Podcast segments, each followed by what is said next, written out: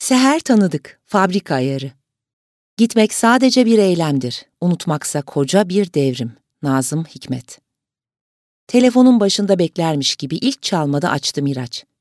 Selam Miraç, ne haber dedi Akın. Bomba gibiyim. Sen nasılsın? İyiyim ben de. Şu geçen bahsettiğin psikolog vardı ya, onun telefonunu isteyecektim. Göndereyim dostum, şuralarda bir yerdeydi. Telefona yansıyan kağıt seslerinden belli oluyordu Miraç'ın arandığı. Bu arada ne oldu sizin iş dedi Akın. Hangi işi soruyorsun derken dalgın geliyordu Miraç'ın sesi. Son görüştüğümüzde konuştuk ya hani Ece sizin boşanma işi. Boşanma mı? Kim boşanıyor dedi Miraç. Aklı başka bir yerde gibi tutuk tutuk konuşuyordu. Ece boşanmak istiyor demiştin ya dedi Akın sesini alçaltarak. Şu fabrika ayarlarına dönme işi tek umudum demiştin son konuştuğumuzda. Ne ayarı dostum, neden bahsediyorsun derken telefondaki sesi yükseldi Miraç'ın. Fabrika ayarı diyorum Miraç. İstenmeyen anıları siliyorlar demiştin ya, hani geçen ay yemekte konuştuk. Seninle yemek yedik ama bu dediğin şey benim bildiğim cep telefonunda olur fabrika ayarları derken telefondaki sesin güldüğü belli oluyordu. Dalga geçme be oğlum benim işim acele dedikten sonra saate baktı. Konuşturma beni şimdi. Hani dedin ya o gece Ece onu aldattığımı öğrenmiş boşanma davası açacakmış diye. Hop hop ne diyorsun sen diye diklendi Miraç. Ben demiyorum oğlum sen dedin. Orada dur bakalım Akın Bey. Ben karımı aldatmadım, aldatmam da. Sen o gece içkiyi fazla kaçırdın galiba. Bir diyeceğin varsa doğrudan söyle. Ciddi ciddi sinirlenmişti Miraç. Yok dedi Akın sakin kalmaya çalışarak. İyi o zaman sana iyi günler deyip suratına kapattı telefonu Miraç. Konuşarak bir yere varamayacaklardı. Akın uzun yıllardır tanırdı Miraç'ı, çocukluk arkadaşıydılar. Bazen dengesiz işleri vardı ama bu kadar da değil. Kendinden şüphelendi Akın. Yanılıyor muydu acaba? Miraç'ın o gece 10 bin lira borç istediğinden emindi. Akın hemen o gece restorandayken göndermişti parayı. Bunu da kafasından uyduracak hali yoktu ya. Gönderdiği paranın bankada kaydı da vardı elbette. Telefonundan banka hesabını kontrol etti. Dekontu görünce Miraç da inanacaktı mecburen. Daha fazla bekleyemedi Akın ve Miraç'ın ofisine gitti. İçerideki sekreterin çıkmasını fırsat bilip dekontu mesaj olarak gönderdi Miraç'a ve suratının halini görmek için odasına daldı. Bekleme salonundaki kocaman bordo renkli deri koltukların aynısı içeride de vardı. Onlarla uyum sağlaması için seçilmiş kırmızı kadife perdeler odaya girenlerin içini karartıyor olmalıydı. Akın'ı görünce koltuğundan fırladı Miraç. ''Bu ne böyle Akın? Bana bayağı bir para göndermişsin.'' dedi şaşkınlıkla. ''Hani o gece yemekte benden borç istedin dedim ya, hemen o gece gönderdim. Bunu da mı hatırlamıyorsun?'' Telefondan gözlerini ayırmadan Akın'a yer gösterdikten sonra Miraç da koltuğuna oturdu. Gerçekten göndermişsin ama ben hiç hatırlamıyorum dostum. O kadar sarhoş muydum dedi Miraç dalgın bir ifadesizlikle. Suratındaki şaşkınlık sinir bozucuydu. Yalan mı söyleyecektim sana dedi Akın. Zaman geçiyordu. Boşuna oyalanıyordu burada. Miraç'ın bilgisayara kilitlenmiş bakışlarını görünce ''Ne o, şimdi de bankadan kontrol mü ediyorsun?'' dedi kızarak. ''Yok be, gönderdiğin parayı ne yaptığımı anlamaya çalışıyorum.'' dedikten birkaç saniye sonra Aman Allah'ım diye bağırdı Miraç. Ertesi günde şubeye gidip gönderdiğim parayı çekmişim. Akın, ne yaptım ben bu kadar parayı? Masanın arkasından çıkmıştı Miraç ve koltuk takımının ağır ve hantal berjerleri arasında volta atıyordu. Ne bileyim ben dedi Akın.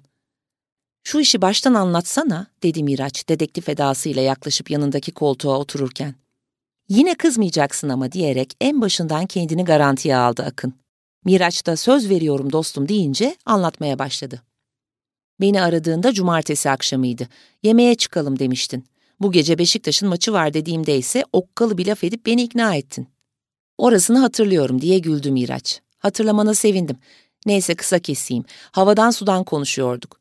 Hızlı gidiyordun. Yavaş iç oğlum şu mereti dememi dinlemiyordun bile. En sonunda da ağlayarak karının boşanmak istediğini söyledin. Ben mi? dedi Miraç suratında şaşkın bir bakışla. Yok ben. Bak inanmayacaksan uğraştırma beni dedi Akın. Sıkılmıştı çoktan. Yok yok dinliyorum dedi Miraç. Odada yalnız oldukları halde sesini alçaltarak devam etti Akın. Ece'yi aldattığını ve onun bunu öğrenince kıyamet kopardığını söyledin. Sen boşanmak istemediğin için aile terapisine gittiğinizi ve buradaki psikoloğun sana bu şeyi tavsiye ettiğini söyledin, dedi Akın son bir ümitle. E sonra? dedi Miraç. Masal dinler gibiydi. Sonra işte bu fabrika ayarına dönüş adını verdikleri gizli bir uygulamanın olduğunu, istenmeyen anıları unutturduklarını söyledin. Ücreti çok yüksek diye tereddüt etmişsin ama evliliğini kurtarmak için buna değeceğini düşünüyordun o gece. Para kısmında eksiğin kaldığı için benden borç istedin. Aile işi mühim diye hemen o gece gönderdim, diye bitirdi. Uzayan sessizliğin ardından, Ece'ye sorsan diyecekti Akın ama sözünü tamamlamadan Miraç susturdu onu. Aman ha, dedi Miraç.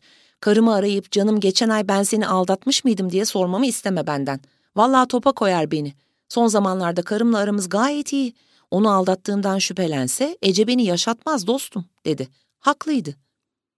Miraç'ın aldığı borç için yalan söyleyeceğini düşünmüyordu Akın. Ara sıra karısına yalan söylerdi ama Akın'a neden yalan söylesin? Anlaşılan parayı şirkete götürmüş ve ne olduysa olmuştu. Adamların fabrika ayarı dedikleri uygulama işe yaramış, Miraç da karısı da aldatma olayıyla ilgili her şeyi unutmuştu. Miraç durdu durdu ve Akın kızma ama benimle kafa bulmuyorsun değil mi deyince öfkeyle ayağa fırladı Akın. Miraç elinden kolundan çekiştirerek onu zorla oturttu geri. Tamam dostum senden borç almışım ve ilk fırsatta öderim. Oldu mu? Oğlum konu para değil ki dedi Akın. Ne olduğunu anlasaydık. Birimizden birimiz delirdi mi yani? Hem bana lazım bu iş. Hemen şimdi lazım. Çok acil. Çaresizliği iliklerinde hissetti Akın. Birkaç saat önce karısından gelen mesajı görünce de aynen böyle hissetmişti. Geç kalma, sevgilinin fotoğraflarıyla birlikte seni bekliyoruz. Yazılanın gerçek olmasına ihtimal vermiyordu ama hayatı boyunca hissetmediği bir korkuyla ürpermişti. Eve geldiğinde eşinin uyuduğunu umarak yavaşça açmıştı kapıyı. Tartışacak hali yoktu. Uyumamıştı Aylin, salonun ışığı açıktı. Yavaşça yaklaşıp kapı aralığından bakınca halının üzerinde oturan karısını gördü. En sevdiği pembe çiçekli eşofman takımı vardı üzerinde. Aylin yere serilmiş fotoğrafları inceliyor, birini bırakıp diğerini alıyor, en güzelini seçmek ister gibi sıraya diziyordu. Fotoğrafların birinde kırmızı elbiseli kadın ve yanında bir adam, diğer fotoğrafta ışıklar içinde Eyfel Kulesi. Aman Allah'ım bu fotoğraflar... Hemen yandaki urganı gördüğünde fotoğraflar silindi aklından. Yeniydi, üzerindeki bağı çözülmemişti. Urganın hemen yanında büyükçe bir bıçak. Ne oluyor orada? Aklından bir sürü senaryo geçerken daha fazla kendine hakim olamayıp salona daldı Akın. Ne yapıyorsun sen? Sesinde merak, endişe ve korku harmanlanmıştı. Aylin'den önce gözlerindeki alay konuştu. Hoş geldin kocacığım. Ben de sizin en güzel fotoğrafınızı seçiyordum. Yardım etsene. Delirdin mi sen? Bunlar... Nereden buldun bu fotoğrafları? Bilgisayarından buldum kocacığım. Ne dersin? Yarınki gazetelere yetişir mi? Kim basar bu saçmalıkları dedi Akın. Aylin'i vazgeçirmeliydi bu fikirden. Haklısın. Belki bu ülkede karısını aldatan adamlar haber olmuyor. O kadar çoksunuz ki. Ama aldatılan kadının bunu öğrenince intihar etmesi gibi bir sosla süslenince haber olacaktır eminim. Aylin delirdin mi sen? Bunun için intihar edilir mi? diye bağırdı Akın kocaman açılmış gözleriyle. Kadının yüzündeki tüm kaslar kasılmış, gözlerindeki nefret son raddedeydi ama ardından gelen kahkahaları hepsinden beterdi. Senin aşkından kendimi öldüreceğimi mi sandın aptal? Öyle olsa dünyada kadın kalmazdı. Yavaşça ayağa kalkarken yerdeki bıçağı aldı Aylin. Sapından tutarak kocasına doğrulttu. Birkaç ufak adımla yaklaşırken, ''Bu bıçağı görüyor musun kocacığım? Önce bu bıçakla incelteceğim ipi tavana bağladıktan sonra ellerimle asılarak inceldiği yerden kopmasını sağlayacağım. Tıpkı bizim evliliğimiz gibi. İlmeği boynuma geçirip iz bırakana kadar çekiştireceğim.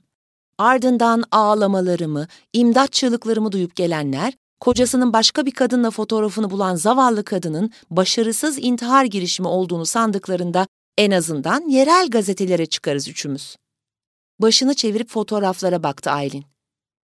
Demek yeni kadının bu. Çok daha iyisini beklerdim senden. Derken alaycı sesi tahmininden fazla yükseldi. İnsan insanı neden öldürmek ister o an anlamıştı. Mide bulantısını dindirmek için kusmak istedi, kusamadı.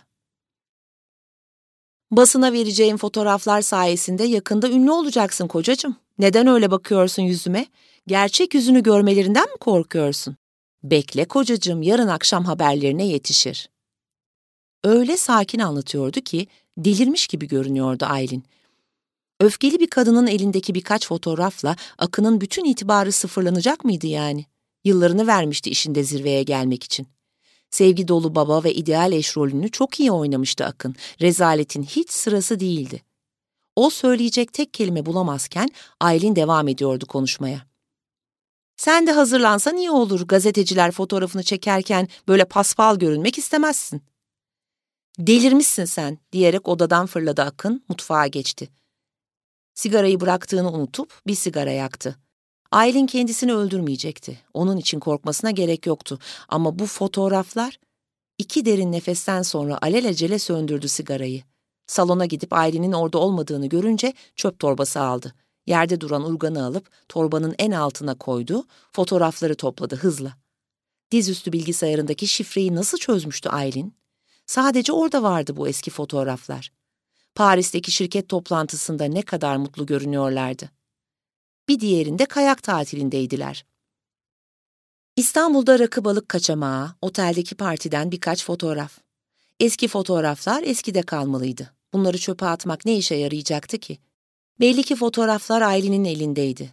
Öteki kadınla çekilmiş fotoğraflarla gazetelerde ve internette yapılacak haberleri hayal etti Akın. Ünlü iş adamının aşk kaçamağı karısının intiharına sebep oldu. Kadının ölmediği altta küçük harflerle yazardı elbette. Ardından boşanmaya kalkardı Aylin. Elinde böyle bir skandal varken tek celsede her şeyini kaybederdi Akın. Kızları, hovarda babalarından uzakta büyüyen çocuklardan olacaklardı.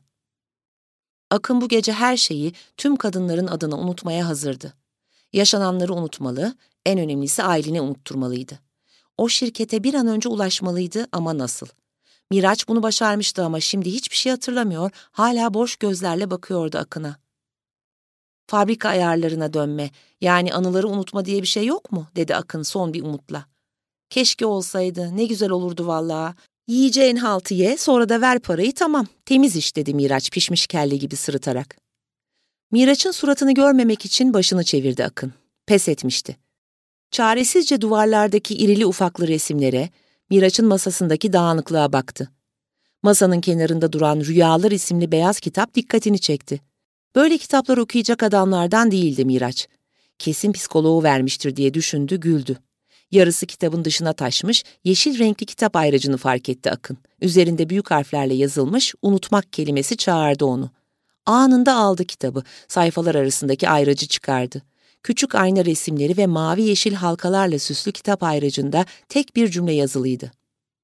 Gitmek sadece bir eylemdir, unutmaksa koca bir devrim. Yazıyı tekrar tekrar okudu Akın. Tesadüf olamazdı. En altta küçük harflerle yazılmış, zor okunan e-posta adresini fark etti. Miraç'a ben kaçtım dedi, kitabı da alıp bekleme odasına geçti. Telefonunu çıkardı ve ayraçta yazan elektronik adrese kısa bir gönderi yazdı. Hiç düşünmeden gönderdi. Az sonra üç kelimelik bir cevap geldi aynı adresten. Unutmaya hazır mısın? Kalbi deli gibi çarparak cevapladı Akın. Bir saat geçmeden verilen adresteydi. İstanbul'un ara sokaklarındaki eski binanın daracık dönem merdivenlerinden yedinci kata kadar hızla çıktı. Merdivenler bitip en üst kata vardığında nefes nefese kalmıştı. Kapı yerine büyük bir ayna vardı karşısında. Aynadaki nefes nefese kalmış, kızarmış suratlı adam tereddüt etmeden zile bastı. Kısa bir zil sesinin ardından aynadaki görüntüsü dalgalar halinde yayılıp kaybolduğunda doğru adrese geldiğinden emindi. Boş koridoru yansıtan kapı çok geçmeden açıldı. İçeriden siyahlar giymiş, uzun saçlı, soluk yüzlü genç bir kadın çıktı. İfadesiz gözlerle Akın'ın gözlerinin içine bakarak bir saattir zihninde yankılanan cümleyi tekrarladı. Unutmaya hazır mısın?''